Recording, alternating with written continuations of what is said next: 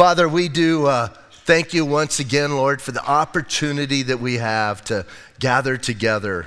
And Lord, as we think about uh, this weekend and tomorrow and what celebrated this uh, event called Memorial Day, Lord, we thank you for all of the, the countless lives that, uh, Lord, were given so that we could have freedom. And God, we just, we praise you for those men and women who gave themselves, moms and dads, brothers and sisters, sons and daughters, who willingly, Lord, went and, and uh, gave the ultimate so that we could have the freedom here today to gather together. And we, we do thank you. We want to recognize that. We want to take time to remember that. And Lord, not be a, a, a group, a country that just grows cold and callous toward that. But God, let it be something that we hold in high respect.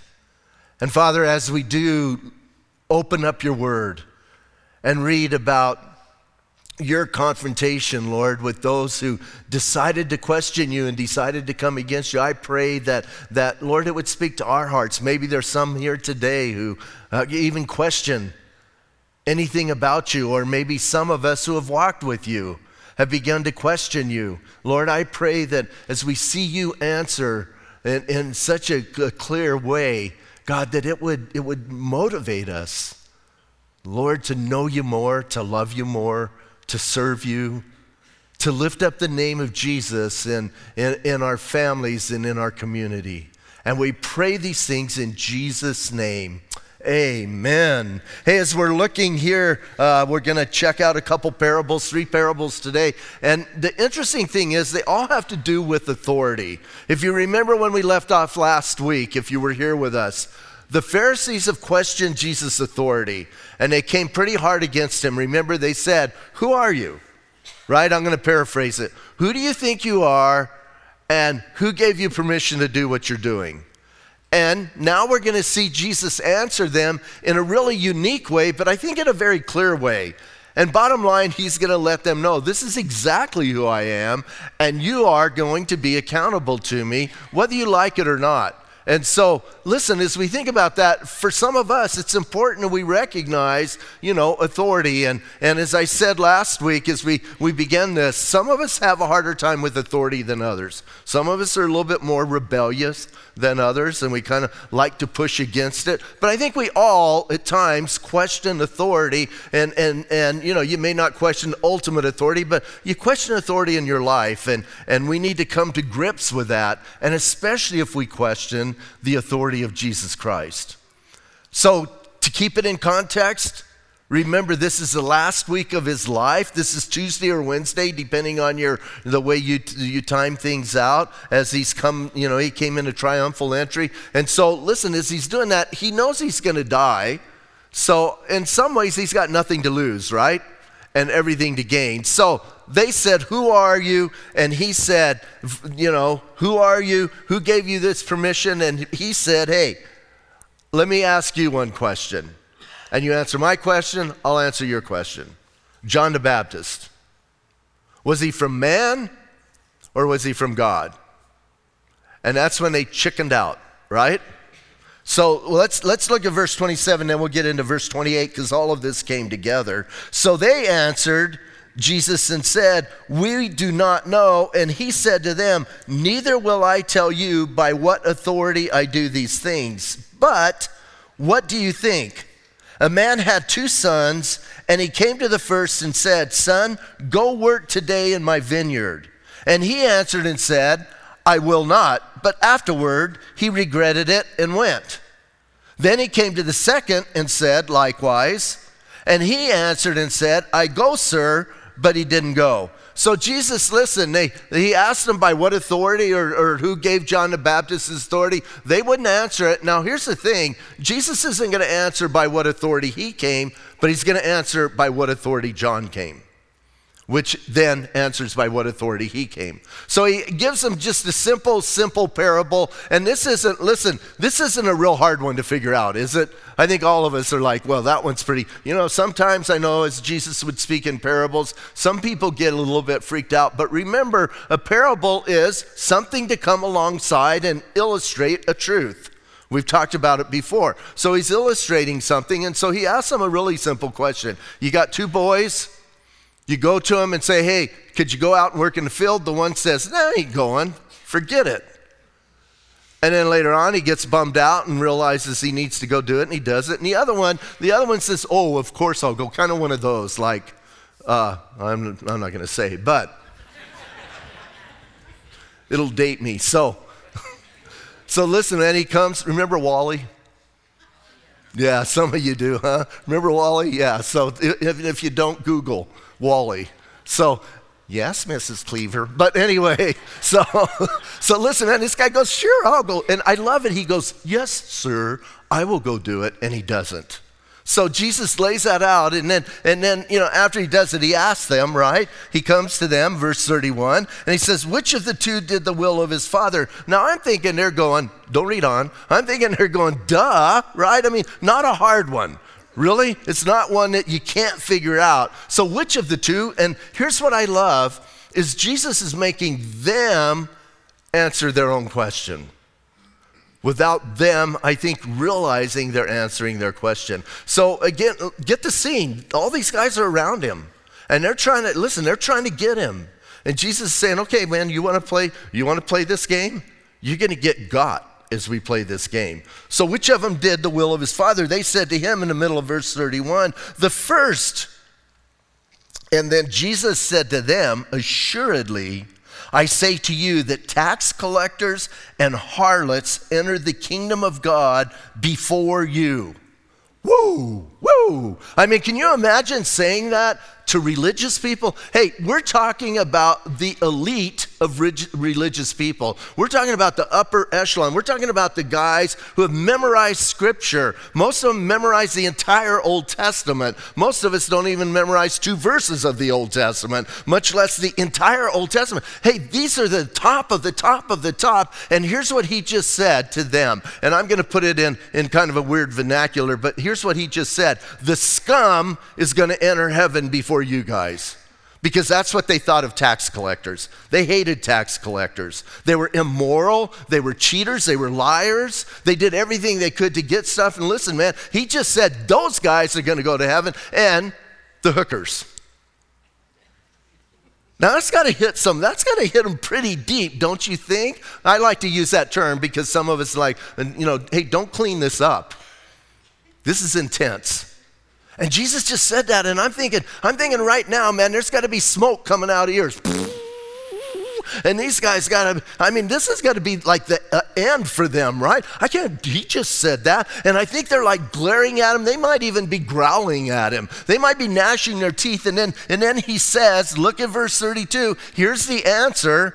For John came to you in the way of righteousness, and you did not believe him, but tax collectors and harlots believed him. And when you saw it, you did not afterwards relent and believe him. Here's what he's saying. What does he say? Who sent John?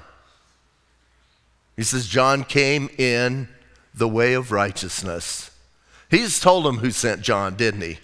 John came in the way of, and here's what they know. They all know that. They know what happened. They were out there. They watched John. They saw what he did. They saw what happened. And here's the amazing thing, man. Hey, he says the harlots and the tax collectors, they came and they repented when they heard John and they received. And he goes, Yeah, you looked at it and you scowled and you were angry. One thing I've found is religious people don't like other people getting saved. I've never figured that out. It's like weird, right? It's like, man, why doesn't everybody? I don't know about you guys, but I want everybody to get saved. I don't look at some people and go, sorry. I know people did that to me kind of before, so I don't want to do it to somebody, you're not allowed. You're kind of one of those. And hey, here's what he's saying, man. Those guys got saved, and it did nothing to your heart. Nothing. Now, I believe part of this, Jesus is teaching them and us about the beauty and the, the, the awesome gift of repentance. And often as Christians, some Christians, I don't like that word. I think repentance is one of the most beautiful words there is and one of the greatest gifts we've been given. We can repent from our sin and we can be changed. And he's saying, look at these guys were changed, tax collectors. I'm thinking, if he, I wonder if he pointed to Matthew when he said that. Matthew had to be hanging out there, right? And Matthew was changed radically. And, and so listen, man, he lets them know, and yet you guys, you refuse to repent. And that's why they're going to go and enter the kingdom of heaven, the kingdom of God before you. Now notice he didn't say instead of you. He kind of he keeps the door open, right? Before you. So listen, I think I think now, I think now, man, it's like tipping over and there's a little bit going crazy there, and they gotta be they gotta be pretty uptight about what's going on. But he's not done. Here's what I love, man. So I believe, listen, I believe he said that. Maybe, maybe did the, the, the, the pause, you know, the dramatic pause for a moment, and then went right on. Verse 33. Hear another parable. So listen, man, he said that, and they're kind of like, and he goes, oh, wait, I'm not done. Got another parable. Let me tell you another parable. You know, hear another parable there was a certain landowner who planted a vineyard and set a hedge around it dug a wine press in it, built a tower, and he leased, the, he leased it to vine dressers and went into a far country. Now, I want to pause for a moment because, you know, for them, this made a lot of sense. Most of us, we don't even, you know, we're, we're, we're living in Sierra Vista and we don't grow, grow grapes and we don't live in vineyards. But hey, for them, man, they knew exactly what he was talking about. They were an agrarian uh, uh, culture, and so that's why he would use these terms and these things, and, and it would speak speak to them. But even more than that, listen, for homework, read Isaiah chapter 5. Remember, remember his audience. Who's he talking to? Pharisees. What were Pharisees? They were experts in the law. They knew the word. And I think the minute, the minute he spoke this and talked about the vineyard and talked about the tower and talked about the hedge around it and talked about the wine press, their minds went to Isaiah chapter 5. It had to go there. They had to be familiar with it and they had to, I think, listen, I think as that clicked in their minds, they probably went, oh no. Because that doesn't have a great ending for Israel. And this one, listen, so he know, they know he's talking about the nation of Israel. That's what he's talking about. So let's read verse 34. It says, Now when the vintage time drew near, he sent his servants to the vine dressers that they might receive its fruit. And the vine dressers took his servants, beat one, killed one, and stoned another. And he sent uh, and he sent other servants more than the first, and they did likewise to them. Then last of all he sent his son to them saying, "They will respect my son." But when the vine dressers saw the son, they said among themselves, this is the heir. Come, let us kill him and seize his inheritance. So they took him and they cast him out of the vineyard and they killed him. Now that's a pretty intense story, right? I mean, I, listen, I mean, I'm thinking they're hearing it and they're going, here's what they know. They know Isaiah chapter 5, and here's what else they know that Israel killed the prophets. They read some of the history about the prophets and what happened to them and the way they treated them and what went down. Read uh, uh, Hebrews chapter 11 in the Hall of Faith and how it talks about what they did to some of the prophets. And hey, Jesus just laid that out for them. So here's what I'm thinking they're, they're knowing this is about them. And I think their minds are going, Son, Son. And he's claiming to be the Messiah. They know, hey, they know he already made that declaration on the Messiah. He rode in the triumphal entry, hey, it's a done deal. And they got to be thinking, man, he is claiming that, and now they're saying they're going to kill the son. And here's what they're, they were thinking like 10 minutes ago we got to kill this guy. And now, listen, this premeditated, horrible, horrible treatment of another. So Jesus lays that out and looks at them, and I always love it Again, he's asking them to answer it. Verse 40 Therefore, when the owner of the vineyard comes, what will he do to those vine dressers? And they said to him, He will destroy those wicked men miserably and lease his vineyard to other vine dressers who will render to him the fruits in their seasons. Listen, man, they give the right answer, right? I mean, they're right there with it. Whenever I read this parable and, and, and Jesus speaks to them, I'm taken back to David and Nathan. Remember? Remember, I, I love that story. David has committed adultery and murder. He's pretty comfortable because God hasn't done anything to him yet. He's thinking it's okay. And Nathan the prophet comes. I love it, don't you? Nathan the prophet comes. He goes, Hey, bro, let me tell you a story. And most of us know that story, right? Let me tell you a story. There's a guy, he had this sweet little lamb, and they loved that lamb, man. His kids played with the lamb. The lamb even ate at their table. It was like a pet. They, they you know, had it at the table. They loved it. And they had a neighbor, and he was really rich, and he had flocks upon flocks, and he had hundreds, thousands of sheep. And he came one day and he took the neighbor's little lamb to feed to a friend who came for dinner. That's Pat's paraphrase. And he said, David, what do you think? What do you think about that? Remember that? And here's what, here's what I think. Man, I think, I think Nathan was being broken and honest. He goes, What do you think about that? Jesus tells them this story. What do you guys think? Here's what I'm thinking. They should be going ding, ding, ding, ding, ding, ding. Like, oh no. And especially after the words come out of their mouth, because what did David? David answered very similar, right? David said, That guy ought to be killed. Now, now listen, there was a different punishment for stealing a guy's sheep, and it wasn't the death penalty. But David went over the top, and then, I love it, man. Nathan goes, Hey, bro, you're the man. I don't think he'd like, You're the man. I think he went, Man, you're the man. I think he was broken. And remember that broke David. Do you think maybe Jesus is maybe thinking this might break him? This might like get him in that place where after that comes out of their mouth, that guy, you know, he needs to go kill those people and take it away from them. Don't you think he's like hoping that it would just break their hearts and they would go, oh, that's us. That's what we're doing. But it doesn't. They just like, that's their answer and they're ready. And then Jesus isn't done. Verse 42 Then Jesus said to them, My favorite thing Jesus tells Pharisees, Have you never read your Bibles? I love it when he does that. Listen, man, it's like again, we're talking to the experts. You know, it'd be like you going to somebody that's like an expert in, in, in Hebrew and go, You ever read the Old Testament? You know, did you ever read your Bible? And I love it, man. Hey, do you guys ever read your Bible? And then look at what he quotes. He says, The stone which the builders rejected has become the chief cornerstone, and this was the Lord's doing and is marvelous in our eyes. Now, I gotta, I gotta be really honest. Do you read this parable? When you're doing your Bible reading and you're going through and you read this and you read the, you know, they say what to do and, and uh, the guys say they need to kill him and give it to other vine dressers and take care of it that way. And then Jesus quotes this. Do you ever go, I don't get the connection?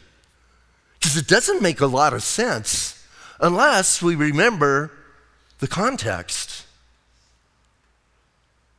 Just a few days ago, Jesus came riding in on a donkey. Do you remember? And what did the people shout? Hosanna!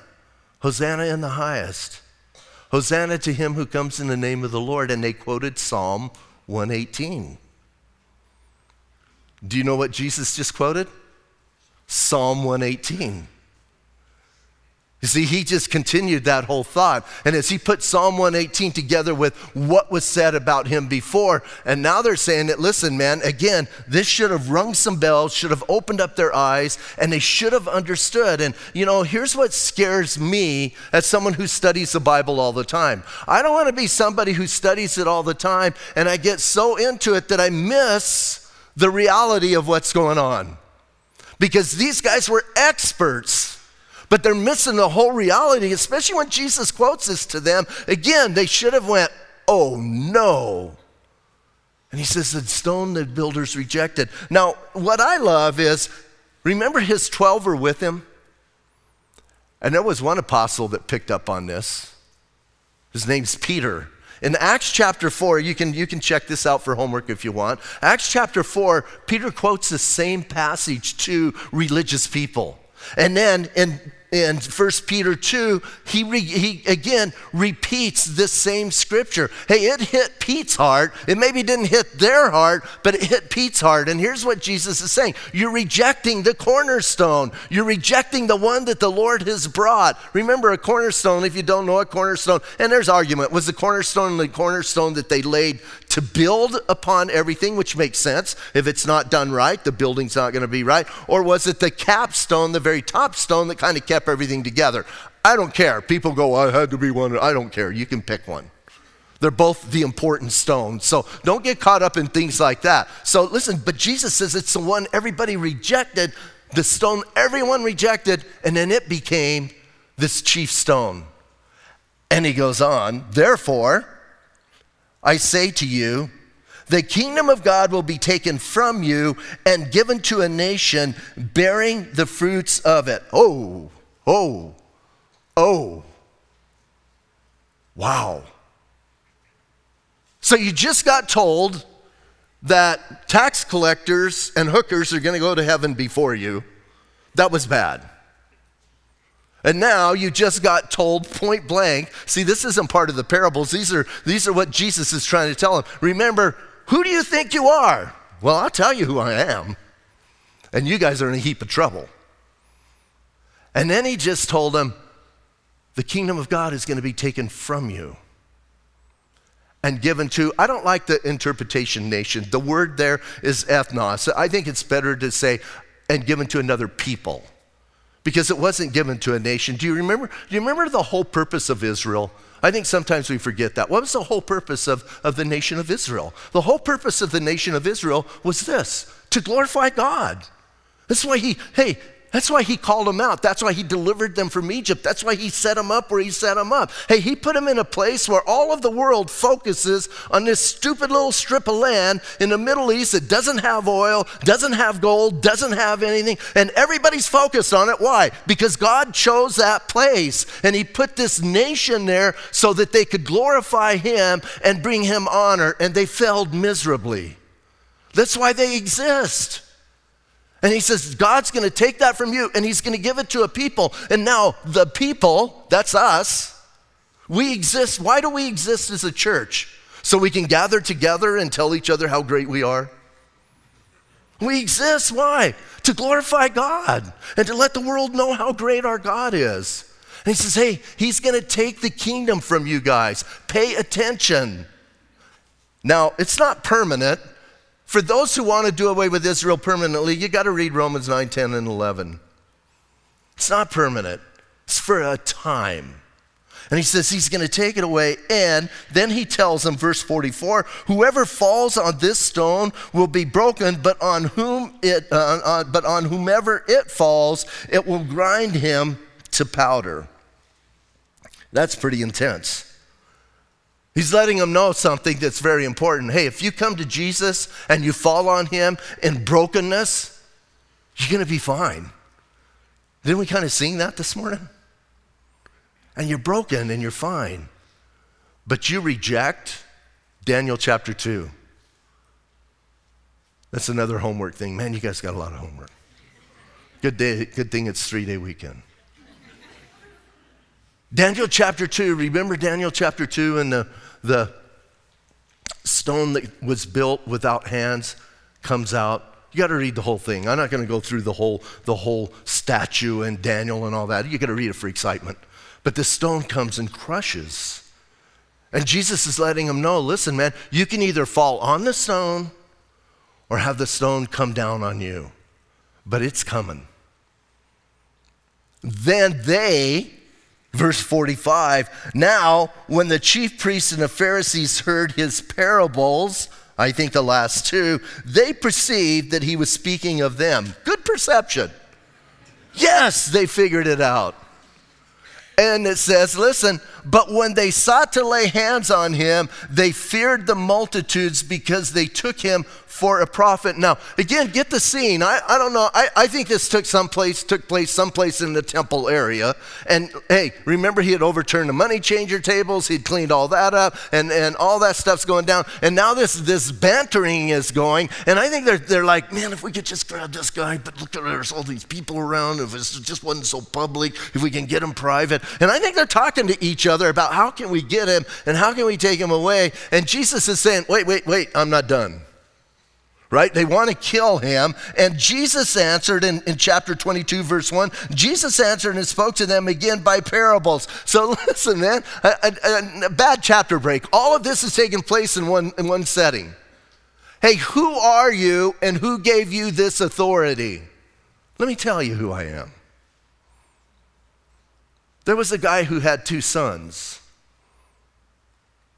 Let me tell you who I am. There was a guy who had a vineyard leased it to people.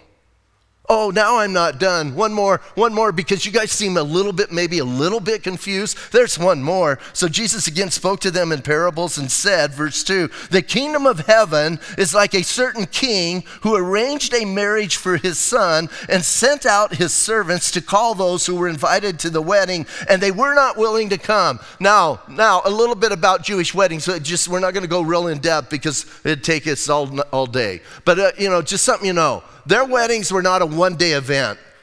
Now, weddings today are a one day event unless you're the, the, the father of the bride and it's a lifetime event, but it's, it's, a, it's a one day event, right? It all culminates in that wedding day and the reception and everything. For a Jewish family, it was a, it was a, a seven day event, it was lengthy. And you would be invited to this feast, and you would feast for seven days. Now that sounds like fun to me, if I'm not the father's bride, or the bride of or whatever, the father of the bride, whatever I'm trying to say. If I'm not that guy, if I'm not paying for it, sounds like fun, right? Doesn't it sound like fun?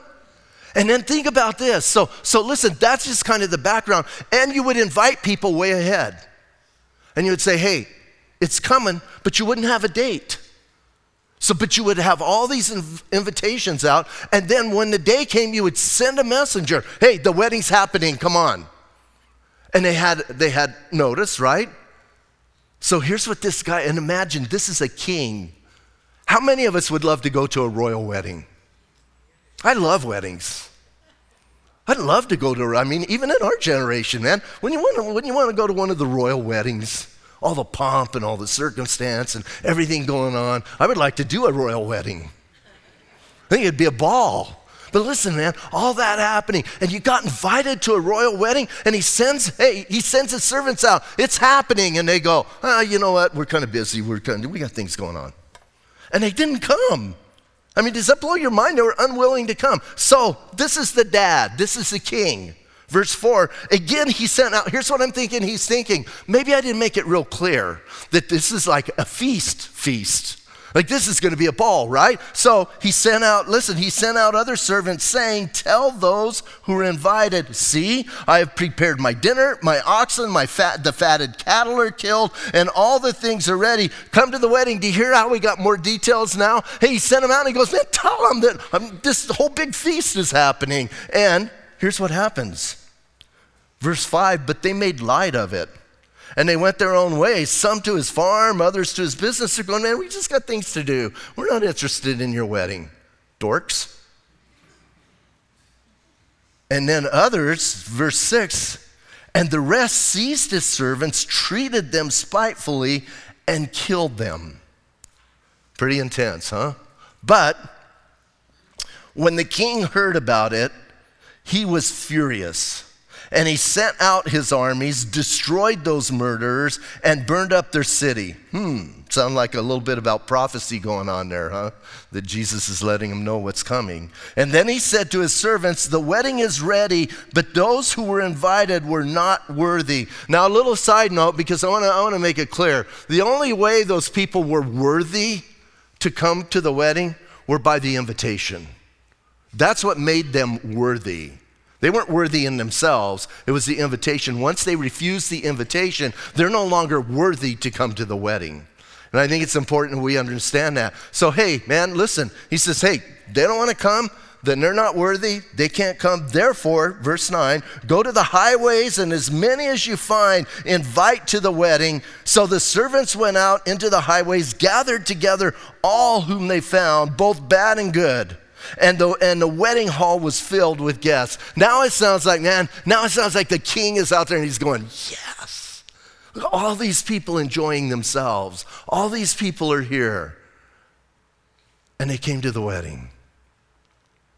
And then all of a sudden, I can see him kind of scanning the thing, and then all of a sudden, he's going, uh oh. But he looks and he sees, and there's something wrong. And he's all joyous till he sees the one thing. Look at verse 11. But when the king came in to see the guests, he saw that there was a man who did not have on a wedding garment. So he said to him, Friend, I like that. How did you come in here without a wedding garment? And it says, and the man was speechless.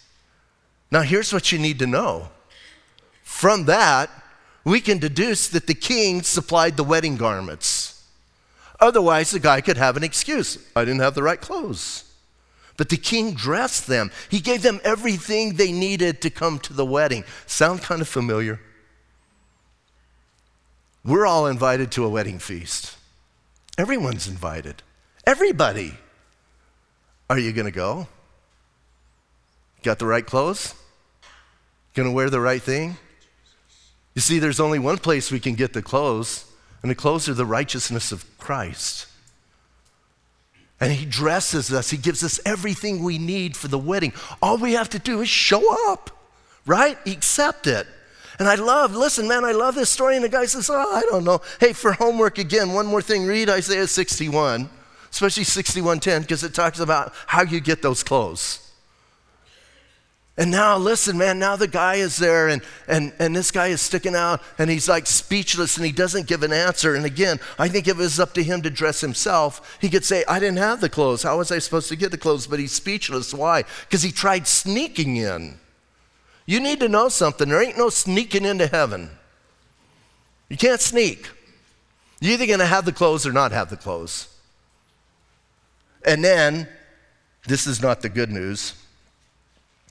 Verse 12, or verse 13. And the king said to his servants, Bind him hand and foot, take him away, and cast him into outer darkness. There will be weeping and gnashing of teeth, for many are called, but few are chosen. Wow. What's interesting about this parable, Jesus doesn't say, hey guys, what do you think? Because I think they got it. Again, not real difficult to understand what's going on. And I think they understood it. And whenever I think of that wedding feast you and I are invited to, it's called the marriage supper of the Lamb.